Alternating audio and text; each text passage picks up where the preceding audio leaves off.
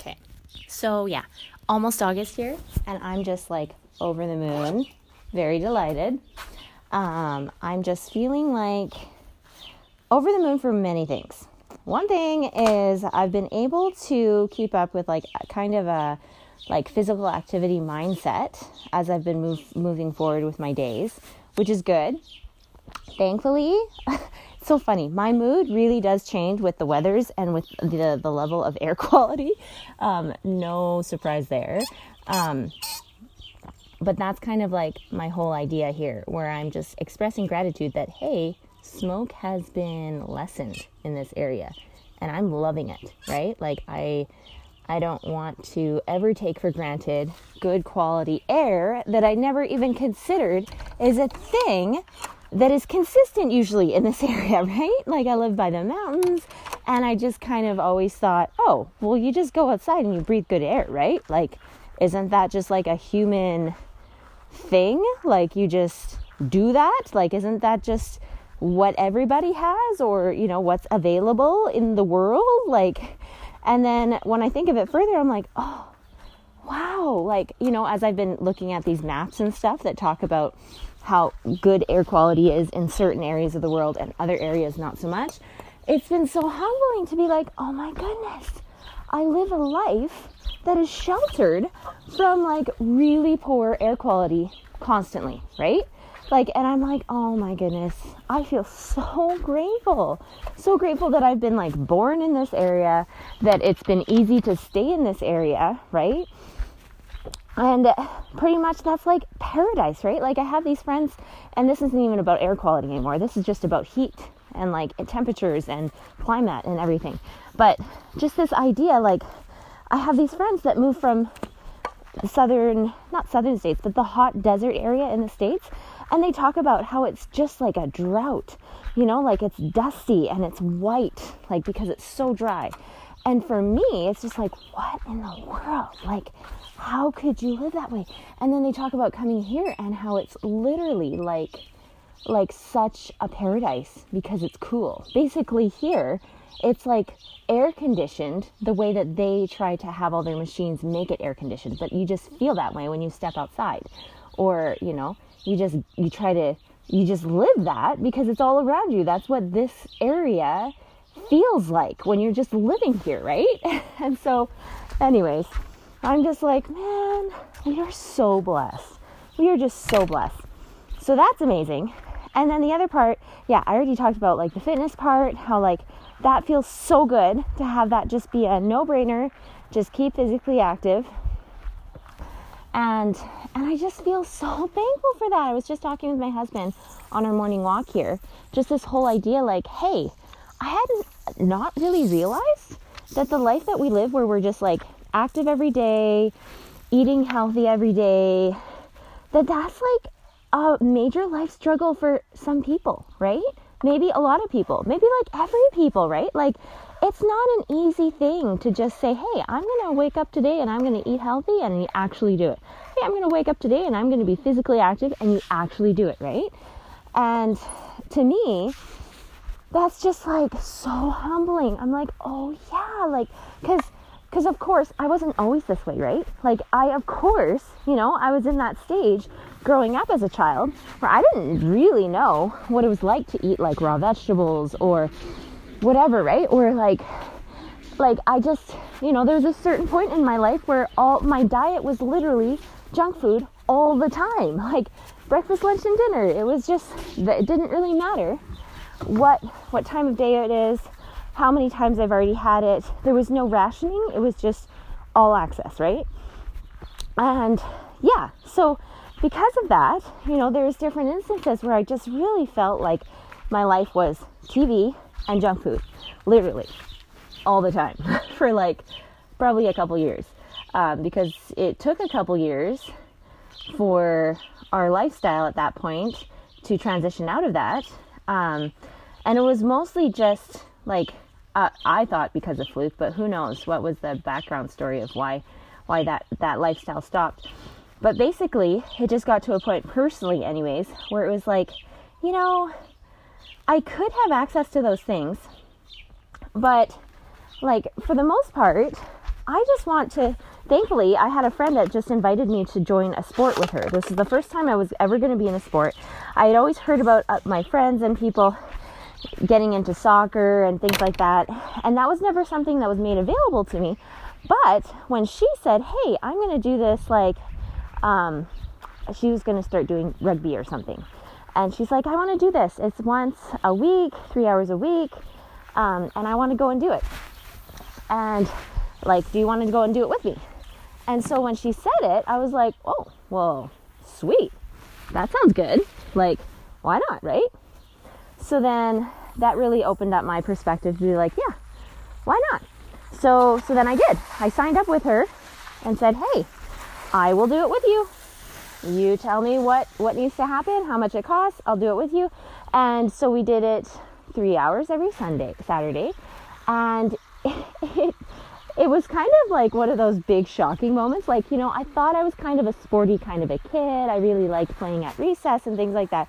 But it wasn't until we signed up for this thing as like 12 year old, 13 year olds that I was like, oh goodness, I am so not fit, right? Like, I was just like dying. I was like, there was no way that I can run for like three hours every day. Like, thankfully, this is only once a, once a week, right?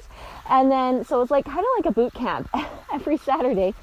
And it was really fascinating to me because one, I really didn't love the fact that I was dying every time that we did this.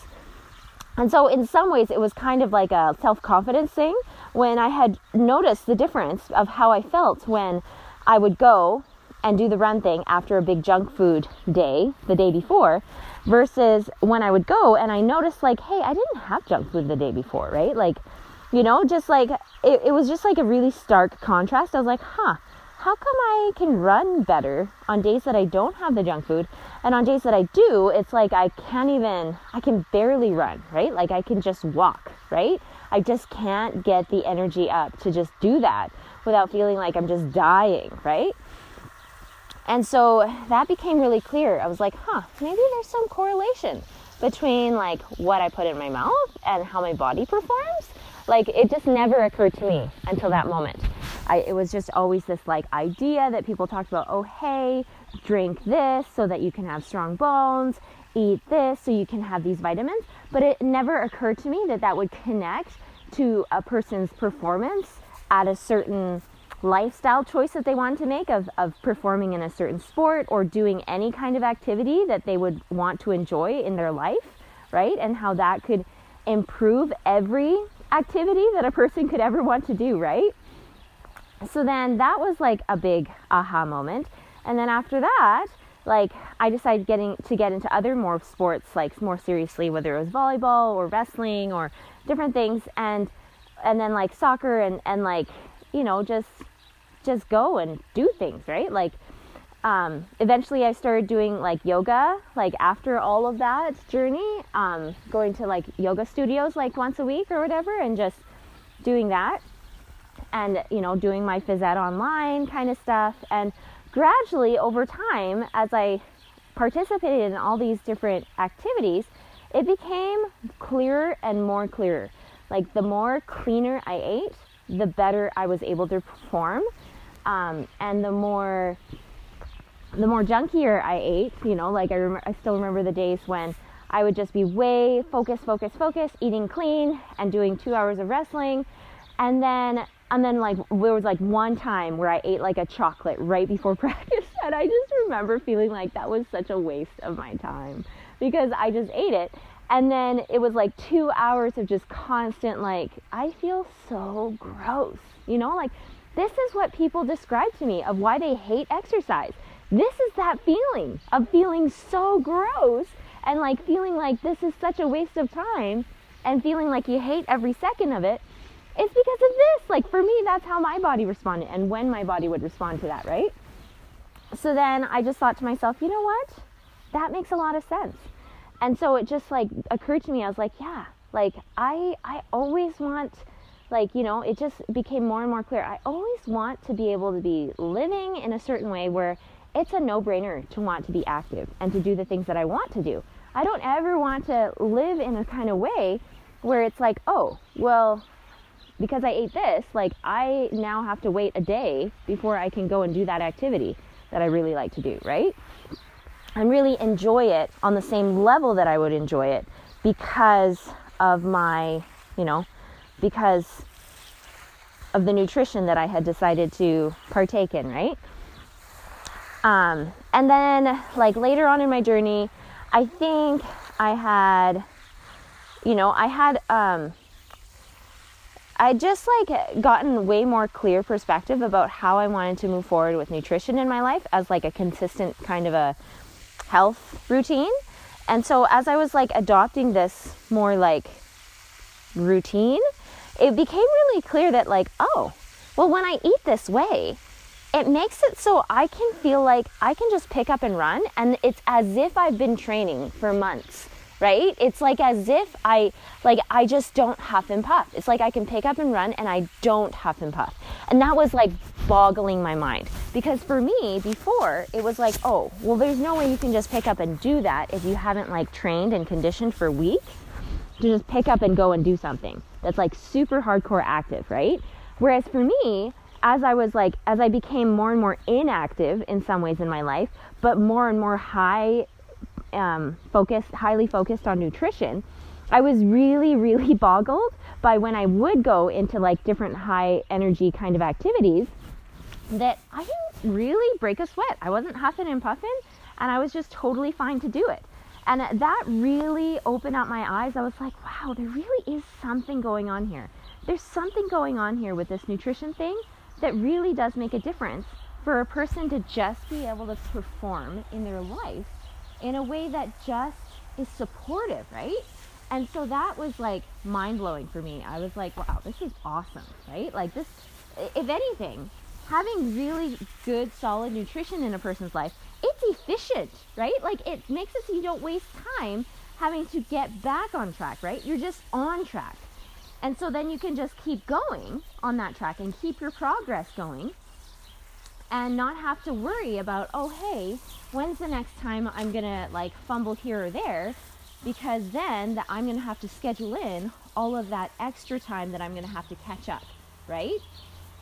Rather than just being like, no, like I'm already living the life that I need to be living and we can just move forward from here. We can just keep moving forward rather than thinking, oh, well, I need to have time, I need to schedule in time for cleanup. Kind of like for me, okay, this is like the best example because for me, an opposite area of my life that I, I do this in is cleaning, for example. You know, I'm sure there's people out there that totally like keep up with their cleaning, you know, and totally do the whole like, I just clean up after every mess that I make. And so I can just live a life where I just feel like I can live it and I don't have to schedule like so much cleaning, right? Because it's already getting cleaned up. Okay, so ah, it's so wonderful. I am smitten, overcome with joy, and just totally glad.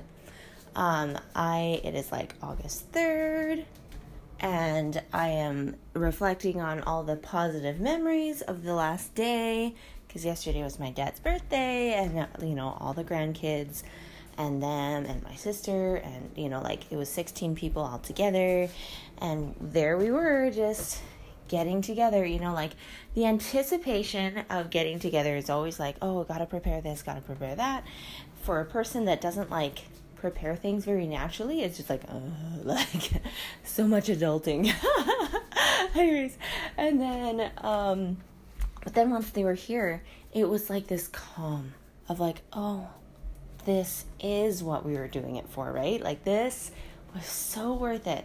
I am so glad we just decided to keep following through with this plan of them just coming, my sister having her campground spot, my parents coming, and then we go get ready to do a little like national park thing and just go there and have this like lovely like it was even a smoky day right? But we still got to just go there. And like my favorite little moments were just like walking with my dad beside him as he's walking up to the the sounds of the waves like at the lakeshore and he's like i haven't heard this sound in a long time. You know in the in the city that i live in right now like the the river it, it doesn't make the same sounds as this. As he's like sitting down, he's like, I want to put my feet in the water, and then he, they, you know, like he's got his cane and stuff, right? So he's just slowly getting there, right? And then he gets his chair, gets his cane, and and then he sits there, and then he starts taking off his socks, and then he takes off his shoes, and he just puts his feet in, he gets his cane, and he starts walking into the water. and after a little while, he complains to my mom. He's like, "You didn't, you didn't pull up my my pant legs." Far enough so I could go into the water any any further. he just loved it and I just was like yelling at my husband. I was like, I think my dad's a water baby.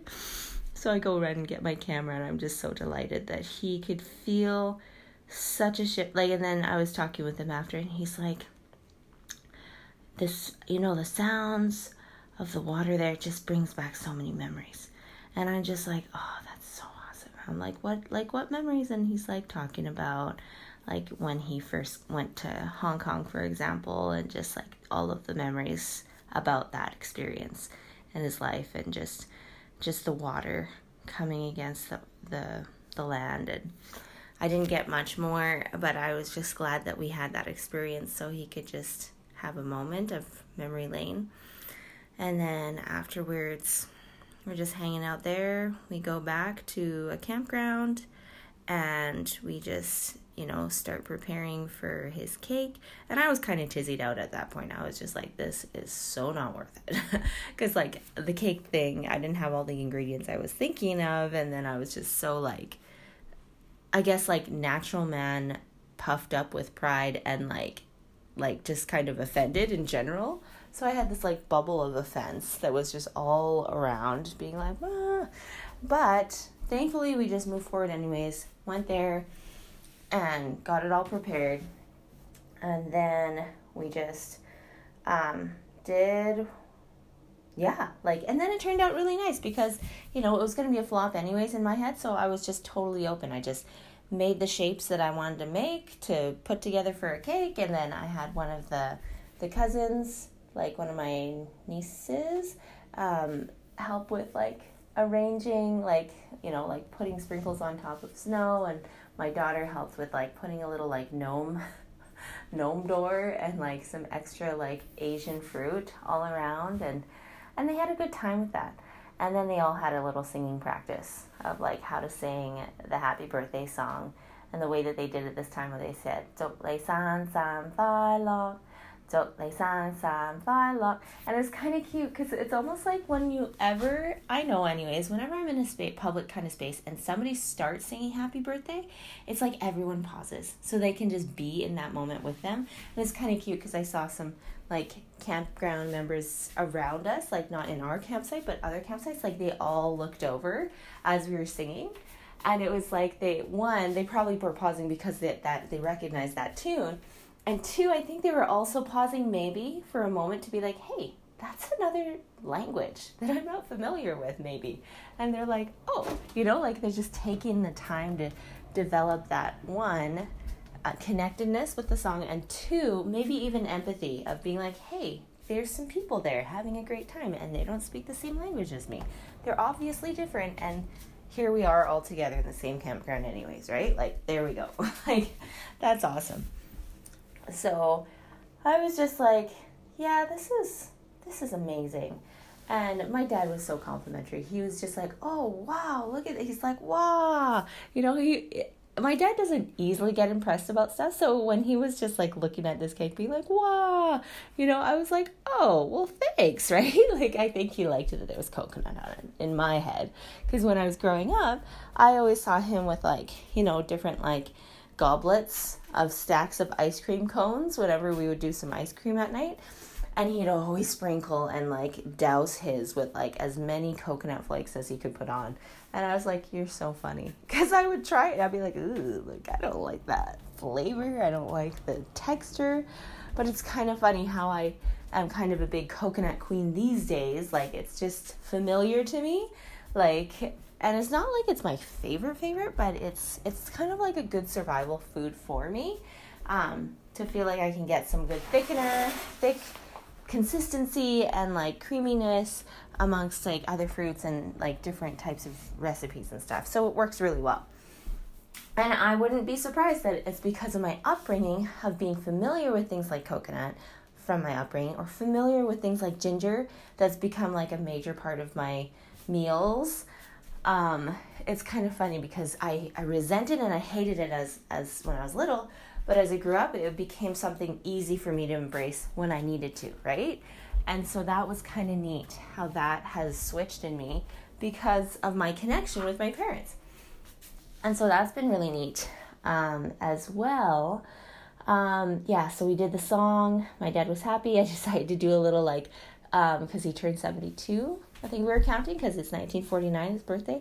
So then I d- decided to do a little 72 massage, 72 massage presses on his back. And I was counting in Chinese. I messed up a few times, but I think it was kind of neat for the cousins, you know, all of the 11 year olds and under to two year olds, like to be able to hear Chinese and ha- hear someone kind of try at it and kind of fall and try it again and, and just make it kind of like a playful thing. Like it's not just like, not some kind of like obligation, duty thing to speak Chinese or whatever or to deny or forget that you are. Like it's it's a real thing to just embrace it and to make it a superpower of something to be able to spread honor to those that we knew before or do know right now who speak that, right? Like that's just that's just common sense like creating unity and love and spreading that openly and all of that. So I'm just really glad to be living in a little town with my family and just like really preserving whether it's our faith or our heritage and those kinds of things and being in our own little like bubble space because I just love the level in which I just see these kids of mine that that it's like a no-brainer.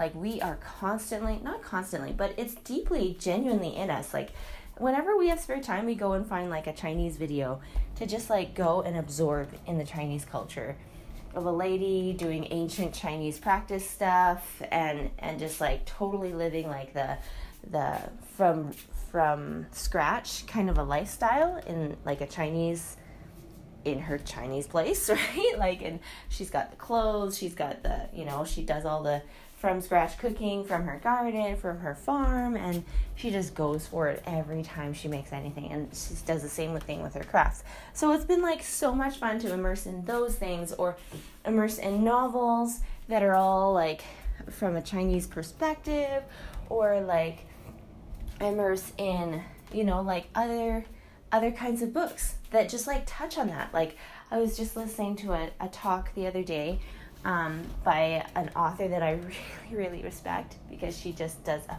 fabulous job with the books that I've read of hers. And she's like an American Chinese. So, anyways, been reading her books, and then I listened to a talk she gave the other day, and I was super blown away because she was able to talk about something that I just thought was so spot on. You know, she kind of talked about being ashamed of being Chinese for so much of her life. And um, and it became a thing where she just kind of denied it altogether. You know, she'd curl her hair. She wouldn't want to speak the language. Like, she just wouldn't want to do any of the things that were typically Chinese. She hated, she felt horrified when people called her out as being Chinese. All of those kinds of things, right?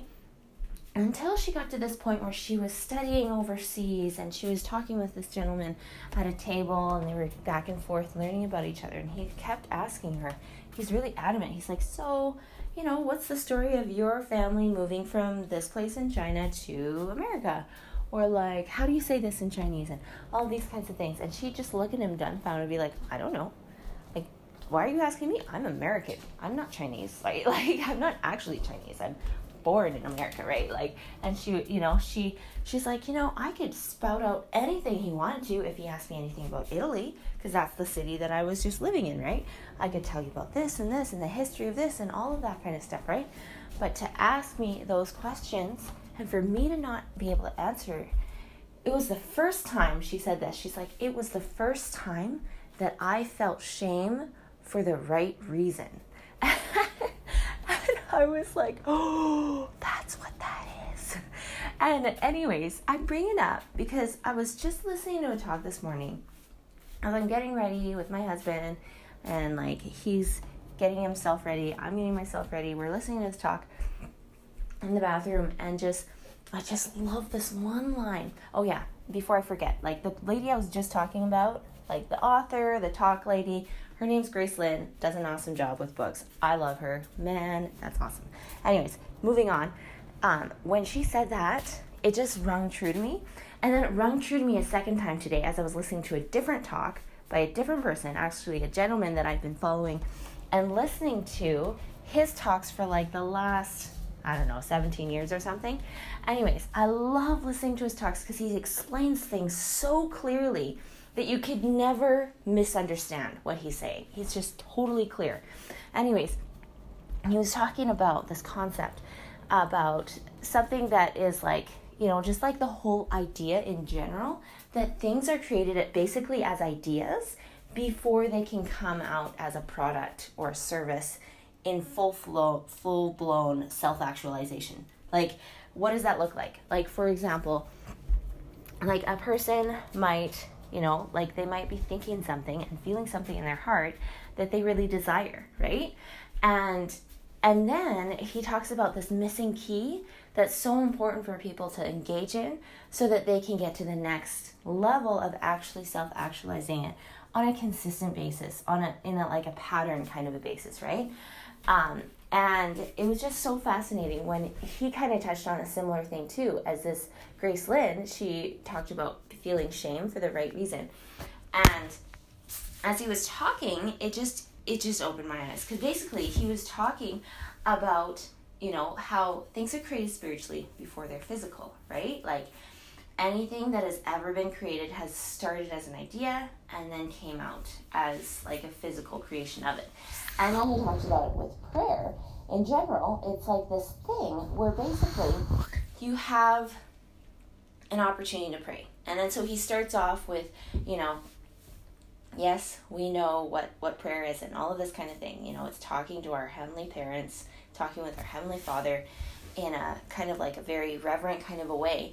And then he goes on, hey, like this is an experience I had where we were prompted to think, oh, well, what if we, instead of like just constantly pleading for what we want, what if we just tried to just focus this prayer on just appreciation, just gratitude, you know, because another another leader in his life asked him to just to try it out, right? So they did. And and it was really interesting the way that he described he's like when I was saying that prayer, it made it so that like I might have had things I wanted to ask, but because I was sharing a gratitude prayer, there was different wonderings and questions that I had in my mind that I wanted to ask in the prayer, but I didn't. I restrained myself, and instead I replaced it with gratitude statements of gladness and you know gra- gratitude, appreciation, those kinds of things, right? So then in in then um, doing that, it just made it so that he was able to get more ideas about the questions he had. And then, so then when he did that, it was like, okay. So then he leads into this next part, which is where I felt like super touched. And he talked about what if instead of, you know, like sharing all the time, you know, the, the conflict and the stress and those kinds of things that we that we experience, no doubt, um, especially you know and the complaining and all of that kind of stuff that we feel especially about the people that we associate with or whatever especially the enemies right it's like what if we could do a little bit more of being even more earnest in praying for other people you know like and and when he said that it just really hit me to the core. Because i've been struggling for a little while here of this whole concept of really feeling all together you know, like like I'll step into a situation and I'll be with people, and this is kind of new for me because typically I'll step into any situation, I'll blow it out of the park of just being so ready to serve, so ready to interact with people, ready to be outgoing, serving whatever is needed in that situation, right? Lately, I've been feeling a little extra shy, a little extra old and cranky, and a little extra like a little set in my ways, and a little bit not friendly, and all of this kind of stuff. And I wasn't really sure what it was, but I think parts of it, one in part, was just like, I feel like it was kind of a blessing actually, because I had stepped into this environment that I typically step into every week. And I sat there and I just didn't feel like I belonged, right? Like I, I wasn't related to anyone. I wasn't really good friends with anyone. And so I just sat down, listened to some stories, and it just got to this point where I was like, man, like I'm not feeling it, right? Like I'm just not feeling it. And then I go back home and I just kind of ponder, I'm like, what was that about? But I think in part it was like I was preparing to see family that I was related with in just like a day from there, right? Like not even a day, maybe a few hours, right? And it was like almost like I felt like I was in this moment of of of just being able to see myself clearly for what I was in a good healthy kind of way, right? Because everybody else will go along their merry way and be with their own families and everything, and that's awesome. And then here I was where I get to see my family like once a year, and there they were coming like in a couple hours to see me and and I think it was like a preparatory thing of me being like, oh, okay, this is what it feels like to be with people that I'm not family with. And then it and then I come home and I start feeling those feelings again of being like, oh, this is where I belong, right? Like this is a space where it's welcome for me, right? And then I go and, you know, like spend time with my family, my immediate family, and then I know that my other immediate family is going to be coming. And then when I experienced that togetherness, it was like, oh, this is the feeling that I needed to feel, right? The contrast, right? Because I'm also in a journey of like family history stuff, and sometimes I get a little lost and. I'm like, why am I even doing this, right? Like, why why go through all the effort? But clearly, you know, it's it's always been done for the purpose of remembering, of remembering and remembering and remembering, right? Like, I don't ever want to forget the joyful experiences that I have when I reunite with my parents or when we celebrate our birthday or whatever, right? Like, and, and the, those are evidence of truth, of being like, this is a true principle to to keep families as forever to make sure that we can be together for eternity and not just forget and think that you can go on without, right? And it's not. It's just not. So, anyways, as I was going back to the shame thing, I can feel that. I can totally understand what Grace Lin's saying there, where it's like, yeah, I feel shameful for the right reasons, right? It's like I'm learning, like there this isn't even what I exactly wanted to talk about, but this does relate. It's like I feel shameful in some ways for how many years I didn't care to really make the effort to make more family time happen. You know, I was so busy running away from different struggles and triggers I was struggling with at the time that it was way easier to just run away than really hit it face on and just be so willing to just work through the challenges, right? So that was awesome. And then the second part was I got this like kind of a stirring personal revelation moment where like you know when Elder Bednar said that thing where he said, "Hey, what if we could pray earnestly for the for our enemies? You know what like and what if you know like and then he asked very clearly. He's like, "Do the people that you love and serve do they feel your prayers for them?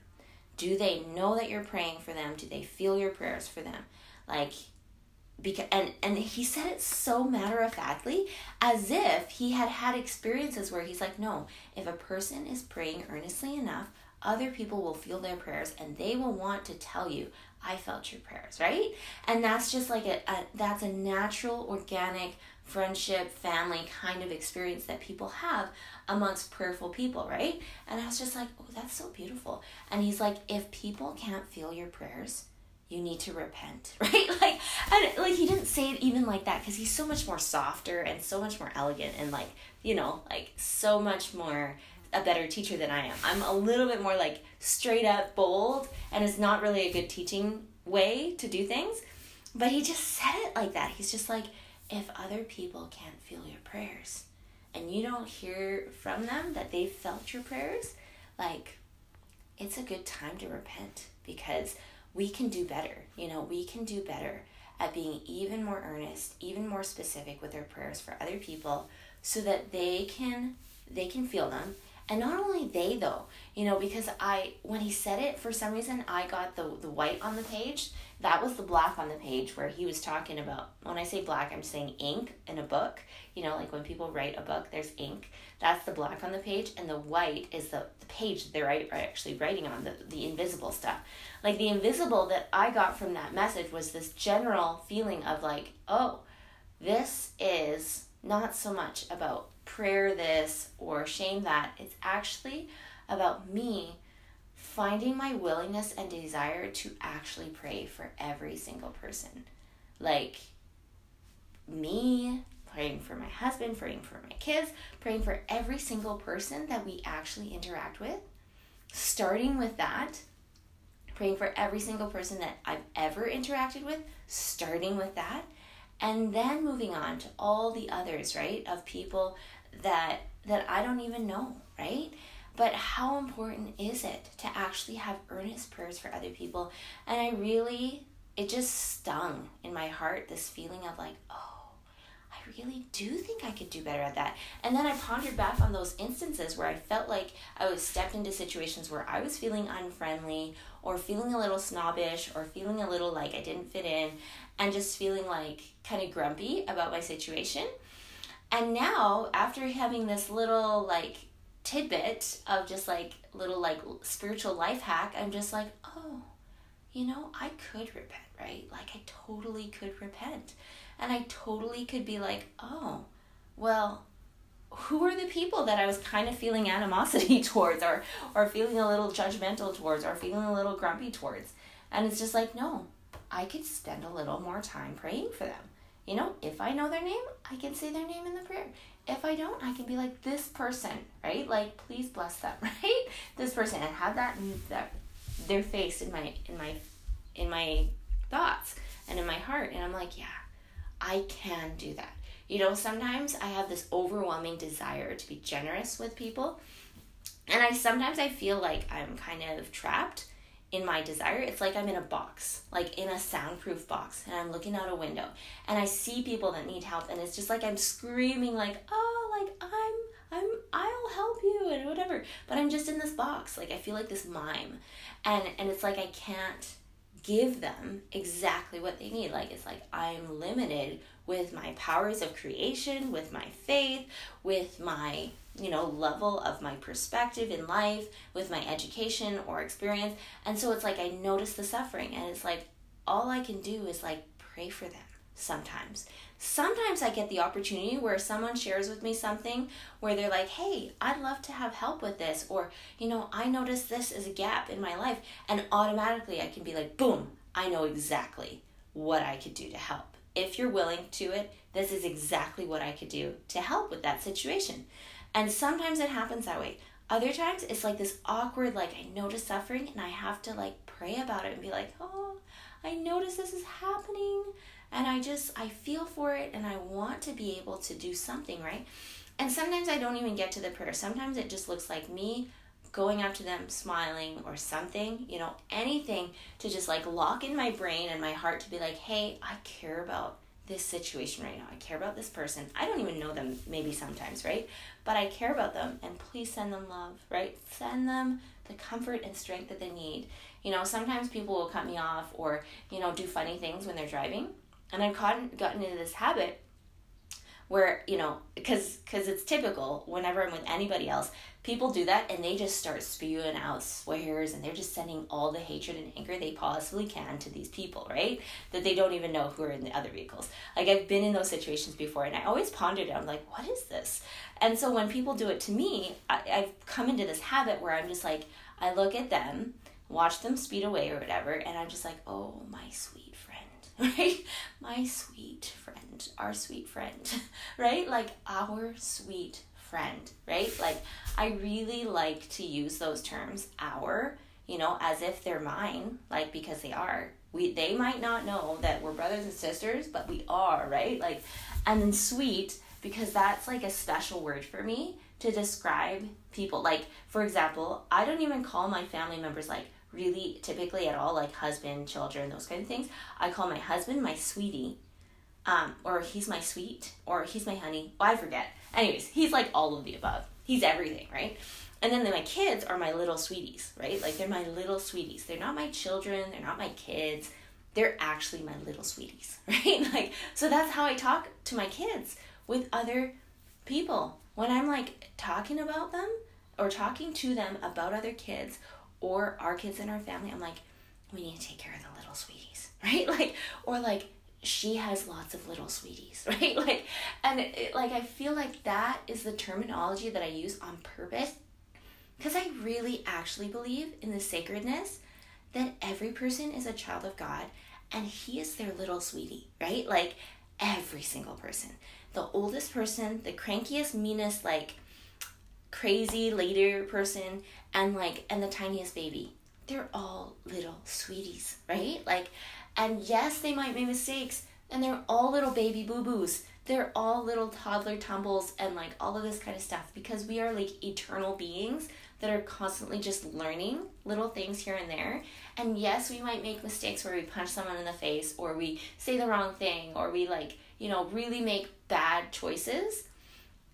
But they're all still little sweeties, right? Like, and so at the end of the day, it's like, I have to just get into this mind and space in my heart, space in my mind and heart where it's like, I have to realize that I'm not in charge of the little sweeties. My job is to love the little sweeties, to pray for them. You know, they're they're all my siblings, right? And and recognize that my heavenly parents have got this. Like they've got all the other stuff covered, right?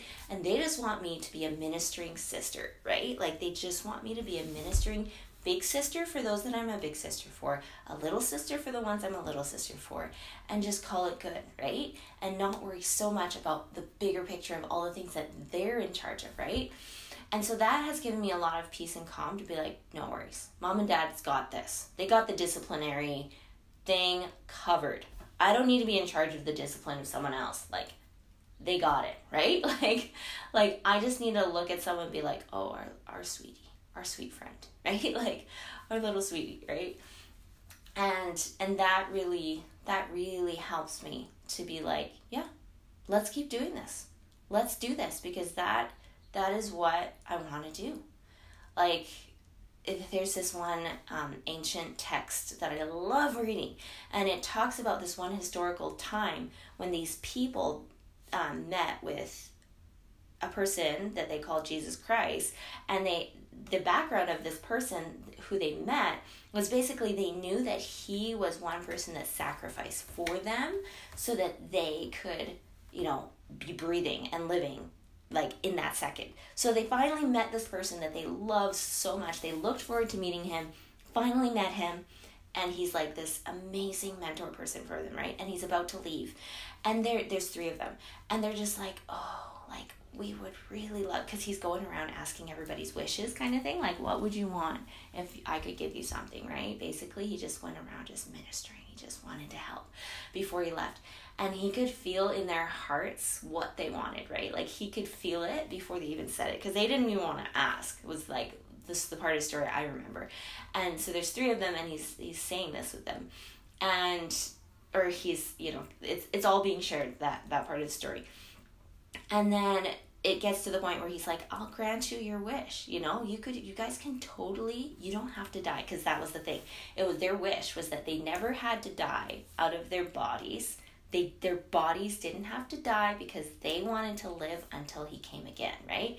And so he's like, yeah, totally. You guys can totally live and keep ministering and keep helping people until I come again. You don't have to die. Like, you know, and this is hundreds of years ago, right? Like, so it's just so cool. Like that he has the power to do that. Like I'm just like, sweet, right? Like I love hearing about different things about like powers of love, right? Powers of creation and and all of this kind of stuff. And to know that these these three people just wanted that. That was their deepest desire. And so sometimes, you know, as I'm going about my day, I remember that story and I'm like, what if I could be that pure-hearted? To be that person that would be like, you know what? If I'm going to do anything in my life, could I just be one of those ministering people that just is so willing to help and I don't care about anything else, but I'm just so willing to help, right? To the point where I'll be willing to sacrifice my life to just make sure that people are taken care of. And I'm like, oh man, that's a beautiful thing. What a beautiful thing to care so much about the right things, right? Kind of like that that author I was just talking about recently, being shameful for the right reasons. And then as I talked about this this other speaker, Elder Bednar, that like um just this concept of like praying for other people, that was m- my moment. Like my most recent moment of feeling that exact feeling of feeling shameful for the right reason. And I was like, "Oh, I do. I feel shame. I feel guilt for for allowing myself to step into these situations constantly over and over. And i know that i i need to be kinder to myself right?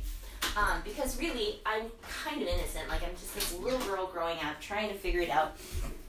And the thing that i realize is like i need to be even more caring about the people that that i would otherwise not care about right? So i felt like you know what? It's okay I will be so willing, I will be willing to repent of those ways and the grumpy ways of thinking that it's all on other people and blaming other people for the reason why we're not friends or something, right? And and switching that up and be like, "No, I have a responsibility. I can pray for them." That can be my step of faith and my step of desire to start building those to break down the walls and start building those friendships with whoever with everyone uh, ultimately, right? Everybody that's ever lived, right? But I'll start with you know like my family tree, right? And and start there and be like, yeah, like I can pray for people. I totally can. Like I might not be able to have access to every single resource personally. Like I do still have that mime effect and that like in a you know in a in a building where it's just like soundproof and the people I want to serve on the outside and I feel like when I can access my powers of prayer, though, I actually do feel like it is the power that can disintegrate those walls and make it so then I can actually speak my truth of the light that I want to offer them and that they that that that light will be able to be sent to them as like as like as if it was like a, a like a like bow and arrow, like I'm shooting um, an arrow, kind of like they talk about with the Valentine's Day. There's this Cupid, and he's shooting an arrow to hit the heart of someone else. I feel like that's like me. It's like I have my like shiny bow and arrow, and I'm shooting my targets. I sh- I'm shooting my arrows of love into the hearts of those people that I'm praying for. And I feel like they actually land. Whether or not they receive it or not is up to them, right? But I really do feel like it lands somewhere close enough to them so that when they're ready for it, they'll be ready to pick it up and be like, "Oh, what was this for?" And they'll be able to use it. And and I'll be so glad. And I'm so happy that it can be an anonymous anonymous anonymous thing for those that need it to be anonymous. And then I'm also happy for it to be a not anonymous thing for those that actually need that too, to actually hear it directly from the people that they that love them and they know, right? So I'm just pondering on all of this because it's just such an epic topic of like me reflecting on the on love because really it's all about love right it's it's it's really getting ready to feel the level of love that that I feel like Heavenly Father wanted to offer me in just engaging with my own family, right? Like, and because I need those. I need those evidence moments where I'm building good memories with my family and that is like an important goal for me. So that's been amazing to have that been like knocked down as like a bowling pin thing. Yes one pin down. And just this whole reflective state of thinking about like the things that really mean a lot to me like hearing about another this author person talking about their beautiful experience growing up and their truth moving forward right? And oh but also like i just have to say that the rest of that talk that she was talking about she's like she felt shameful in that moment for the right reason. And then she switched it up right? Up until that point she only ever drew pictures of people that were like caucasian or other ethnicities.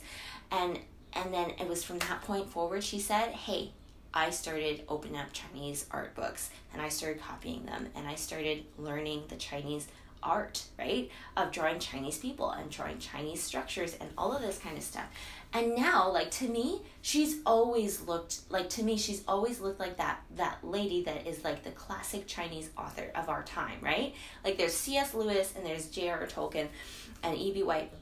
And they were classic writers in their own time, right? They're people that write stories because they know how to write a good story.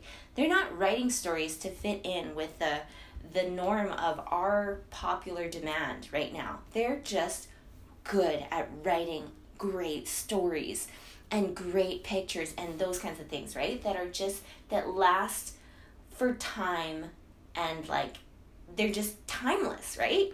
So that's what I love about her story. And then and then going back to the Bednar story too, like I listened to this talk like, I don't know, 12, 13 years ago and it struck me then and i just felt so glad that i could remember it.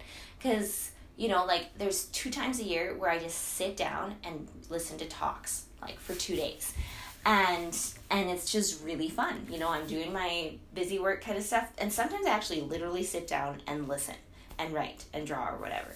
Um, but this was one of those talks that i listened to like 13 years ago that i was like oh and I like wrote notes about it and I remember just feeling so impacted with just that simple truth that things are created spiritually before they're phys- physically created and just like knowing that I can be a part of that, you know? Like the people that were involved with creating this earth and this world understood those principles. So that's how they did it. That's how they built out the blueprints and all of that kind of stuff, right?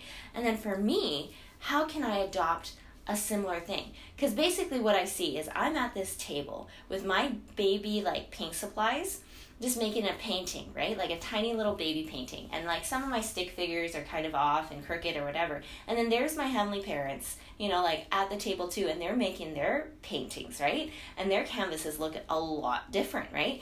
They don't have the exact same paint supplies I do because I'm just starting, right? But they have like those paints and more. They've got like the heavenly creative like juices within their their palette to choose from to make their painting. And I'm just like I'm just like peeking at their drawings and peeking at their creations every once in a while while I'm peeking at mine too. And I'm just like, you know, it's it's a wonderful journey. It just is.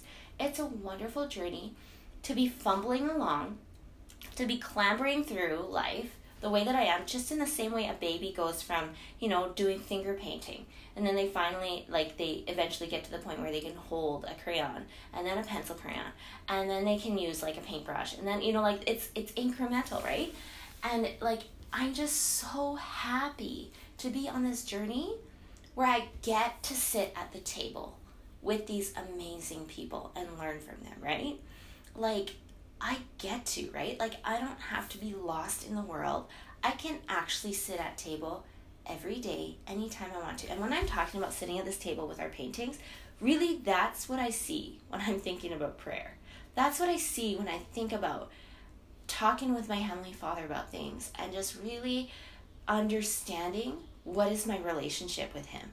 I just feel like He gets me and I get Him. And we are these connected people that are actively in each other's lives. And I'm so honored that I get to make whatever painting I can make for him and show it to him and be like, look what I made. And he honors that. And he's like, you did amazing, right? And he can put it up in his special kind of spot, right? Or like he can be like, hey, go go and give that to this person or whatever, right? And it's just like that's how I see all of that, right?